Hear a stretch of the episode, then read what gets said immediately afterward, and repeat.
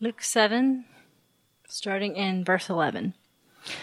Soon afterward, he went to a town called Nain, and his disciples and a great crowd went with him. As he drew near to the gate of the town, behold, a man who had died was being carried out, the only son of his mother, and she was a widow. And a considerable crowd from the town was with her. And when the Lord saw her, he had compassion on her and said to her, do not weep. Then he came up and touched the bier, and the bearers stood still. And he said, Young man, I say to you, arise. And the dead man sat up and began to speak, and Jesus gave him to his mother. Fear seized them all, and they glorified God, saying, A great prophet has arisen among us, and God has visited his people. And this report about him spread through the whole of Judea and all the surrounding country. This is 1 Kings 17, uh, verses 8 to 24. Then the word of the Lord came to him Arise, go to Zarephath, which belongs to Sidon, and dwell there. Behold, I have commanded a widow there to feed you. So he arose and went to Zarephath. And when he came to the gate of the city, behold, a widow was there gathering sticks. And he called to her and said, Bring me a little water in a vessel, that I may drink. And as she was going to bring it, he called to her and said, Bring me a morsel of bread in your hand. And she said, As the Lord your God lives, I have nothing baked, only a handful of flour in a jar and a little oil in a jug. And now I am gathering a couple of sticks, that I may go in and prepare it for myself and my son, that we may eat it and die. And Elijah said to her, Do not fear. Go and do as you have said, but first make me a little cake of it and bring it to me, and afterward make something for yourself and your son. For thus says the Lord, the God of Israel The jar of flour shall not be spent, and the jug of oil shall not be empty until the day that the Lord sends rain upon the earth. And she went and did as Elijah said. And she and he and her household ate for many days, and the jar of flour was not spent, neither did the jug of oil become empty, according to the word of the Lord that he spoke by Elijah. After this, the son of the woman, the mistress of the house, became ill, and his illness was so severe that there was no breath left in him. And she said to Elijah, What have you against me, O man of God? You have come to me to bring my sin to remembrance and to cause the death of my son. And he said to her, Give me your son. And he took him from her arms, and carried him up into the upper chamber, where he lodged, and laid him on his own bed. And he cried to the Lord, O Lord my God, have you brought calamity even upon the widow with whom I sojourn by killing her son? Then he stretched himself upon the child three times and cried to the Lord, O Lord my God, let this child's life come into him again. And the Lord listened to the voice of Elijah, and the life of the child came into him again, and he revived. And Elijah took the child and brought him down from the upper chamber into the house and delivered him to his mother. And Elijah said, See, your son lives. And the woman said to Elijah, now I know that you are a man of God, and that the word of the Lord in your mouth is truth. Ezekiel chapter 37, verses 1 through 14. The hand of the Lord was upon me, and he brought me out in the spirit of the Lord and set me down in the middle of the valley. It was full of bones. And he led me around among them, and behold, there were very many on the surface of the valley, and behold, they were very dry. And he said to me, Son of man, can these bones live? And I answered, O Lord God, you know. Then he said to me, Prophesy over these bones and say to them, O dry bones, hear the word of the Lord. Thus says the Lord God to these bones Behold, I will cause breath to enter you, and you shall live. And I will lay sinews among, upon you, and will cause flesh to come upon you, and cover you with skin, and put breath in you, and you shall live, and you shall know that I am the Lord. So I prophesied as I was commanded. And as I prophesied, there was a sound, and behold, a rattling, and the bones came together, bone to its bone. And I looked, and behold, there were sinews on them, and flesh had come upon them, and skin had covered them, but there was no breath in them. Then he said to me, Prophesy to the breath, prophesy, Son of Man, and say to the breath, Thus says the Lord God, Come from the four winds, O breath, and breathe on these slain, that they may live. So I prophesied as he commanded me, and the breath came into them, and they lived and stood on their feet, an exceedingly great army. Then he said to me, Son of man, these bones are the whole house of Israel. Behold, they say, Our bones are dried up, and our hope is lost. We are clean cut off. Therefore prophesy and say to them, Thus says the Lord God Behold, I will open your graves and raise you from your graves, O my people, and I will bring you into the land of Israel. And you shall know that I am the Lord when I open your graves and raise you from your graves, O my people. And I will put my spirit within you, and you shall live, and I will place you in your own land. Then you shall know that I am the Lord. I have spoken, and I will do it, declares the Lord. Psalm 103, 13 and 14. As a father shows compassion to his children, so the Lord shows compassion to those who fear him. For he knows our frame, he remembers that we are dust. Let me pray briefly for the preaching of God's word. Heavenly Father, I pray that you will help me now to preach your word with accuracy and with power. Holy Spirit, would you fill me now for this work of the ministry that you've given me to do? I ask in Jesus' name. Amen. Well, as we continue on in Luke chapter 7 this week, and we see the story of Jesus raising the dead son of a widow who had no other family left.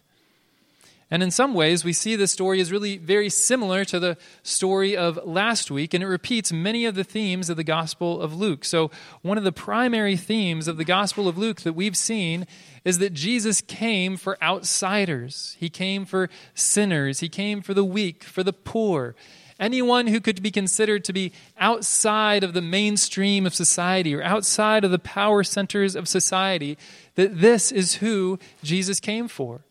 And last week we saw this in the story of the slave of the centurion. So, again, normally Jews wouldn't have anything to do with Roman centurions, much less their slaves. And yet Jesus has compassion on the slave and, and heals him. And this week it's a poor widow who has no other family left. She is a woman who has no real credit to her name, no great wealth that she could give to Jesus, no great reputation that she could offer to his cause. She is simply a widow who is suffering and sad by the loss of her son. And yet, Jesus takes thought of her. And another similarity we see between the story from last week and the story this week is we see the great power of Jesus' word. So, last week, in the case of the centurion, the centurion tells Jesus, You know, I myself am a man under authority, and you only need speak the words, and my servant will be healed. And sure enough, that's what Jesus does. He speaks the word, and the servant is healed. And again, this week, we see the same power at work when he comes upon the dead son. And he simply tells him to rise up and walk. And so, in some sense, the, the message that I'm going to proclaim from this story here could be the same message proclaimed from the story last week, although there are different emphases. Again, last week, I think the emphasis was more on the fact that this centurion was a Gentile and so it was showing us how by faith alone, God's salvation was going to come to the Gentiles. That that's what that centurion showed.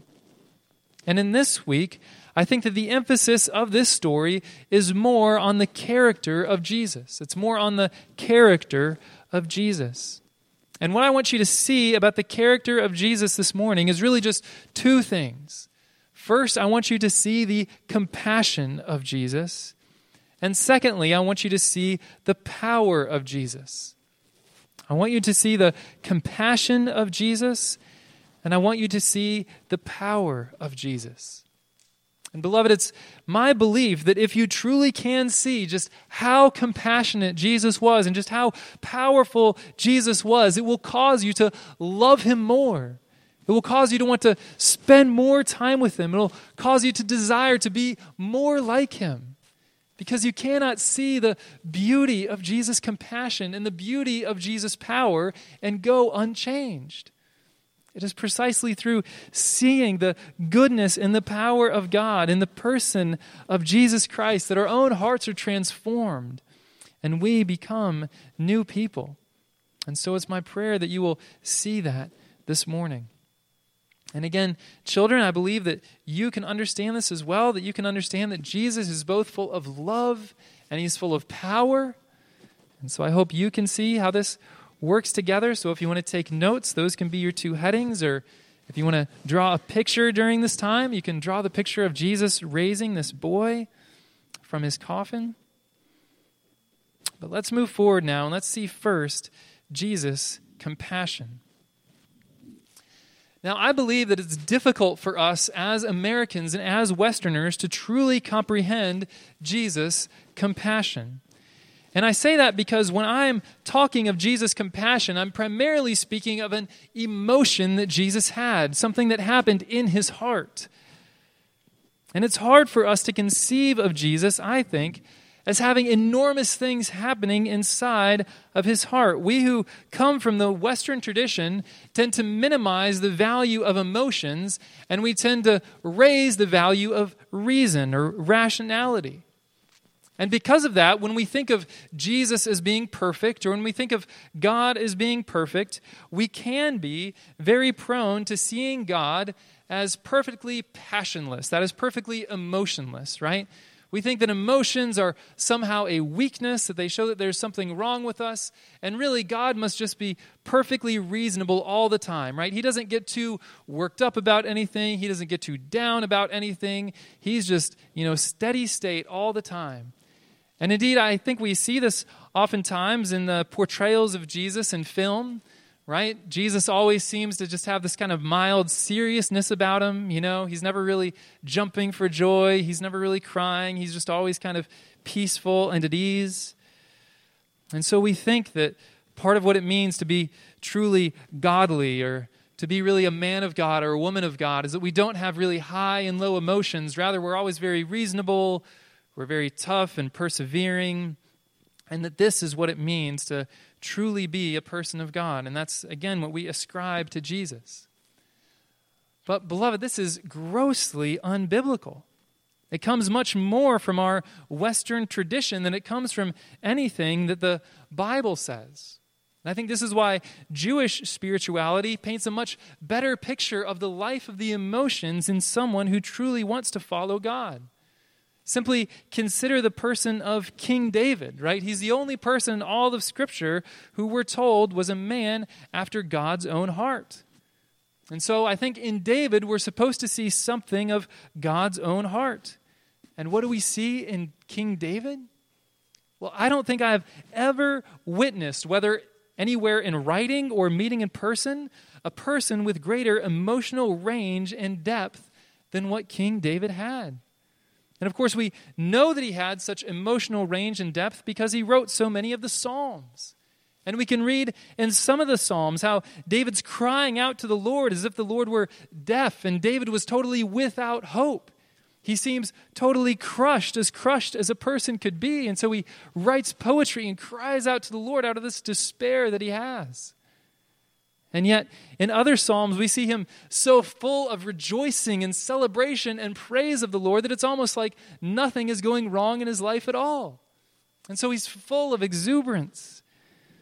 And so in David, we see this picture of a man who is after God's own heart, who truly was the sort of man that, that God wanted mankind to be, who perfectly displayed the whole range of emotion he was angry at those who hated God. He loved those who loved God. He was sad and despairing when he felt like God did not hear him, and he was over the moon when he felt near to the Lord.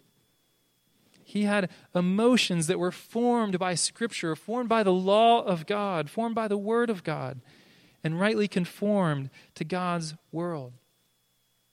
But again, if you go back in our own tradition, our own culture, to the ancient Greeks, You'll find people like Plato, who taught that the material world wasn't as real as the world of ideas, and that's why we shouldn't get too worked up about what happens in the material world, because it's really the world of ideas that's more important. Or we see the philosopher Aristotle, who taught that a really good person would always walk in the mean between two extremes, right? That he wouldn't fall into one ditch or the other ditch, but he always go walking down the middle. And again, these ideas have come down over millennia to us, and they still are reinforced in our culture today. And yet again, the Bible is replete with examples of men and women in their very lowest emotional state crying out to God, and the very highest emotional state rejoicing in God. So we ourselves should consider how does God want us to have a heart like his? What should our emotions be like as people of God? Well, this is part of what is involved in the doctrine that Jesus became fully human. To say that Jesus became fully human means that he experienced, that he could experience, and that he still experiences the full range of human emotion. And even though he has ascended into heaven now, we believe that he still has his bodily form and that he still experiences all that humans can experience emotionally. When Jesus became human, when he descended from heaven and came to earth, I believe that he actually experienced human emotional life on the deepest degree. His emotions were not numbed or lessened because he was also divine. No, they were heightened, they were raised. Indeed, I think that no human has ever experienced such profound emotions as Jesus did. And we can consider this in part, I think, just by considering that Jesus alone had a right concept of what is perfect and good apart from human fallenness. Right? He came down from heaven. He knew God perfectly. He knew what the world was supposed to be like. He knew how people were supposed to live. And he alone knew that perfectly. And because of that, when he saw human life go awry, whether because of sin or whether because of suffering, he could have a heart that was more broken over it than any of us could have. You see, one of the emotional tics that I think all of us develop as we grow older as just a kind of coping mechanism for dealing with the messed up world that we're in is we all develop a certain level of cynicism or jadedness, right? We just come to expect, you know, that suffering is part of the human life, that sin is part of the human condition. And so sometimes when sin happens or when suffering happens, we just really shouldn't worry about it because this is just normal. We simply expect things to be bad so that when they are bad, our emotions aren't totally destroyed by it. And yet again, consider that Jesus was not cynical in the least. He knew how God had created the world. He knew God's great plan for the future of humanity and the future of the world. He knew what things were supposed to be like. And so when things were not that way, in big ways or small ways, he was moved in his heart by it. And so that brings us to our passage this morning. So, again, if you go to Luke chapter 7 and beginning in verse 11, it says that Jesus went to a town called Nain, and his disciples and a great crowd went with him. So just picture this happening. Jesus is moving on from Capernaum, where he had just been, and he's going to this small town called Nain, and he's got a big crowd with him. You know, everybody's seen the miracles that he's doing. Everybody's seen, everybody's heard his powerful teaching. And so everybody just kind of wants to follow after Jesus. And so he has this big crowd around him. And then verse 12, it says, As he drew near to the gate of the town, behold, a man who had died was being carried out, the only son of his mother, and she was a widow, and a considerable crowd from the town was with her. And so Jesus comes upon his town and he simply sees this sight. Now, notice first how remarkable it is that Jesus would notice this woman. Again, he has this huge crowd following him around. At least 12 of them are his devoted disciples who would do anything that he says. And another big crowd are just kind of hangers on because they're impressed by Jesus' power and they just kind of want to be around him to see him. And yet, in the midst of all these people and in the midst of all this social power that he has to guide these people wherever he might want, he notices a widow who has lost her son. He simply draws near to the gate and he sees this woman. And it doesn't tell us much about what this woman was doing, but she must obviously have been in enormous grief. She was a widow, her, her husband had died. It says it was her only son. Consider how, especially in this culture, in this day, women were so dependent upon men for any kind of livelihood or stability in their life. And now she has lost her only son. She must have been weeping and weeping with sorrow. And this considerable crowd from the town was with her. And then verse 13 is just such a beautiful verse. It says, When the Lord saw her, now notice it calls him the Lord there. when the Lord saw her, he had compassion on her and said to her, Do not weep. Again, beloved, consider all the millions of things that Jesus could have been doing in that moment all the works that were available for him to do, all the preaching that he still had to do, all the ministry that he still had to do. And yet, when Jesus saw this widow who was weeping, he had compassion on her. Now, this word compassion in the Greek, it, it refers to more than just a, a passing pity or a feeling bad for someone. No, it refers to a depth of feeling where it's like your, your stomach is churning within you. Indeed, the noun form of this verb, if you change this verb into a noun, then it is the word for a person's guts or their intestines. This is the level of feeling that Jesus had for this woman. He sees that her son has died, and his heart is broken within him I just imagine Jesus remembering in that moment the glories of heaven. How there was no death anywhere, how there was no weeping anywhere, how there was no suffering. And yet here he is on this earth and he sees this woman losing her last family member. And how his heart must have been so shattered and broken within him to see the world in such a sick and twisted place that this would happen to this poor widow. And so his heart was moved within him, and his heart was so moved that he goes up and he stops this whole funeral procession. Again, this woman had a large crowd behind her, and Jesus simply goes up and he interrupts the whole affair and he tells this woman, Do not weep. And then it says he came up and touched the bier. A bier is simply a stretcher that you use to, to carry a dead body. So he comes up and he touches the bier, which is an enormous statement of again how Jesus was willing to cast out social norms. Because normally any respectable Jewish person wouldn't want to come near a dead body. And yet here is Jesus going up to this dead young man and the bearers stood still. So notice how this passage is slowing down for us moment by moment to record the heart of Jesus and to record the actions of Jesus that followed from this. And then verse 14 Then he came up and touched the bier, and the bearer stood still. And he said, Young man, I say to you, arise. And the dead man sat up and began to speak and Jesus gave him to his mother.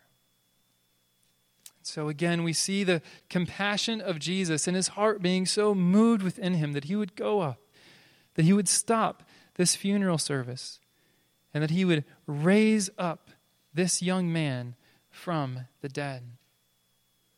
And so, beloved, if you can see Jesus' compassion on this dead young man, then consider, beloved, his compassion toward you as well when you are sick, when you are suffering, when you are mourning, when you are lonely, when you are grieving even over your sin, Jesus sees your suffering and he has compassion on you. His heart is moved within him to draw near to you to help you. This is the heart of our great Savior. And because Jesus has this sort of heart, we are able, secondly, to see his power. Again, Jesus did not simply move to this action of raising this dead boy because he was just reasoning through it and he was thinking, How can I show everyone how powerful I am and how great I am? I know I'm going to raise this young man from the dead. Jesus was not thinking through this logically as the reason why he would raise this young man from the dead. No, his heart was moved within him, and that is why he went and he exercised his power. And so, second, notice Jesus' power. So, we don't have the same problem, I think, in conceiving of Jesus' power as we had in conceiving of Jesus' emotions, about his heart being moved. It's easy for us to think about how great and how powerful God was and God is. And yet, consider again just how remarkable what Jesus did is that he simply came up and he said to this man, in the Greek it's just three words. Here in English we have seven. But he said to him, Young man, I say to you, arise. And with these words alone, the young man is raised from the dead. It says that he sat up immediately and he began to speak. Now, just like last week, the story of Jesus healing the centurion was written in light of the story of Naaman and how Elijah had healed this warrior of Syria. So this week, Jesus is again being compared to Elijah. We read in 1 Kings about how Elijah also healed a widow's son, a widow who was on the brink of death, a widow who was mourning. And we see how Elijah healed the son. And yet, when we read that passage, two things really stand out about it. Firstly, is I don't know if you noticed, but I don't notice the same compassion in Elijah's heart that Jesus had in his heart. So when the widow talks about how she's going to go and she's going to cook her last meal, and then she's going to die, well, instead of Elijah instantly being moved with compassion, he says, No, make something for me first, and then you can make something for yourself. So he's not moved with compassion in the same way. And again, when this widow's son dies, she has to cry out to him and accuse him of betraying her. And only then is he moved to do something about this dead young man. Whereas Jesus, again, he sees what is going on without a single word from the mother. He moves toward her. And yet, here, in the story of Elijah, again in 1 Kings 17, the woman cries out, says that, Elijah, you've betrayed me. And then in verse 19, it says, He said to her, Give me your son. And he took him from her arms and carried him up into the upper chamber where he lodged and laid him on his own bed. And he cried to the Lord, O Lord my God, have you brought calamity even upon the widow with whom I sojourn by killing her son? Then he stretched himself upon the child three times and cried to the Lord, O Lord, my God, let this child's life come into him again. And it says, Then the Lord listened to the voice of Elijah. And so compare here Elijah with Jesus and the power that they both have. Elijah was indeed a man mighty in the power of God. So many miracles are recorded that Elijah performed. And yet, Elijah, when healing this young man, he cries out to the Lord twice, asking the Lord, Lord, will you please heal this young man?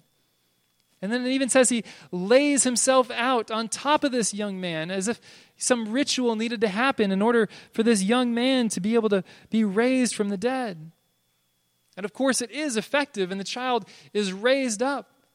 And again, this is Elijah, one of the most powerful prophets in all of Scripture. And this is the sort of power that he has. Now, again, compare that to the power of Jesus. Does he cry out to God multiple times? Does he stretch himself out on the bier to raise up this dead young man? No. He simply says, Young man, I say to you, arise. and the young man, even though he's dead, must listen to the voice of Jesus Christ. Beloved, this reminds us of this other passage we read in Ezekiel about the valley of dry bones. And when God wants to raise up these dry bones and give them life, how is it that God is going to do that? What power does he use to do that?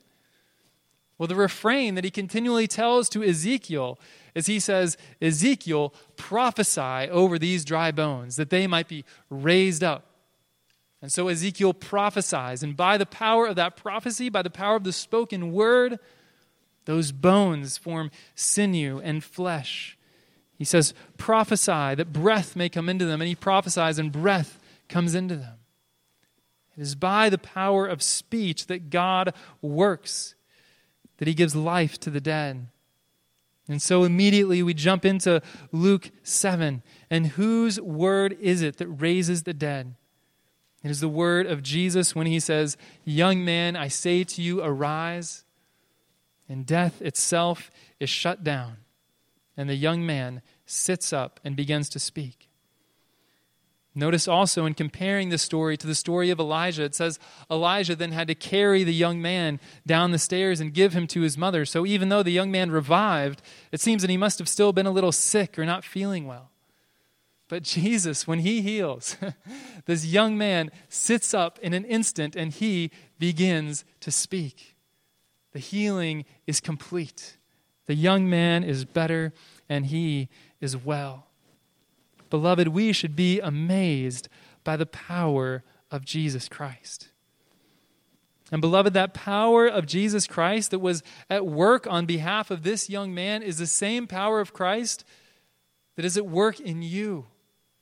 It is possible for you, beloved, as you draw near to God and as you ask God for his power to be filled with the Spirit, for this same power that raised Jesus Christ from the dead, that Jesus used when he spoke life into this dead boy's body, the same power is at work on your behalf, beloved. Scripture says that we were dead in our sins when Christ came to rescue us.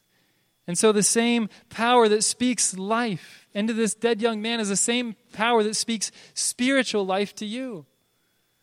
Is there any sin that you are now battling, that you are wrestling with, that you just feel yourself hopeless to overcome? Is there any sort of change that you want to see in your life that maybe you've worked at and prayed for for years, but you just don't see that change happening? Beloved, God is able to do it. His power is unfathomable.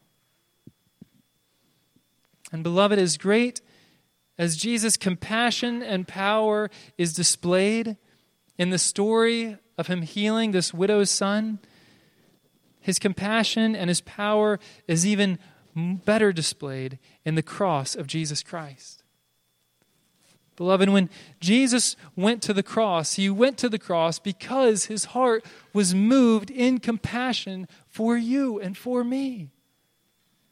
He saw our hopeless state. Again, when we ourselves did not see our state as hopeless, we were happy in our sin. We were going our own way in arrogance and pride, thinking that all was well. And yet Jesus could look on us and he could see that we were like sheep without a shepherd. He could see that we were lost and that we needed rescue. And so, because he was moved in compassion, he himself goes to the cross in order to die in our place, beloved. And so, in his compassion, he endures the suffering of torture and death for us. So great is his compassion. And his power is then fully displayed.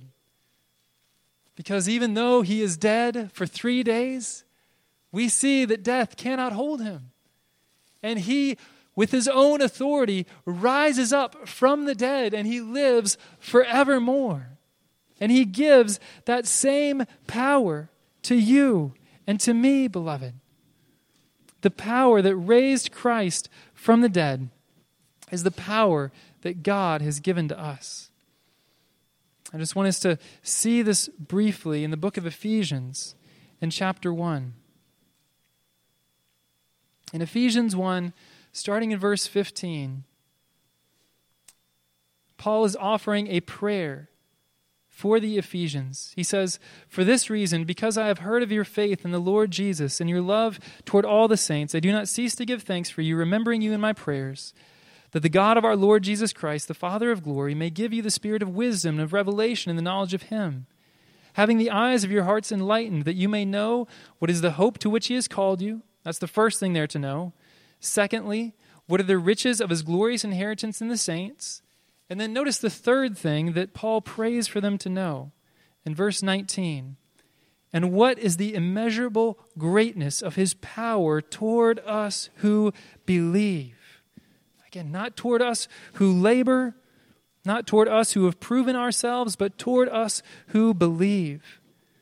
According to the working of his great might that he worked in Christ when he raised him from the dead and seated him at his right hand in the heavenly places, far above all rule and authority and power and dominion, and above every name that is named, not only in this age, but also in the one to come. And he put all things under his feet and gave him his head over all things to the church, which is his body, the fullness of him who fills all in all. Beloved, this is the power that is at work in us who believe the power that raised this widow's son, the power that raised Jesus himself from the dead, is the power that is now at work in you, beloved.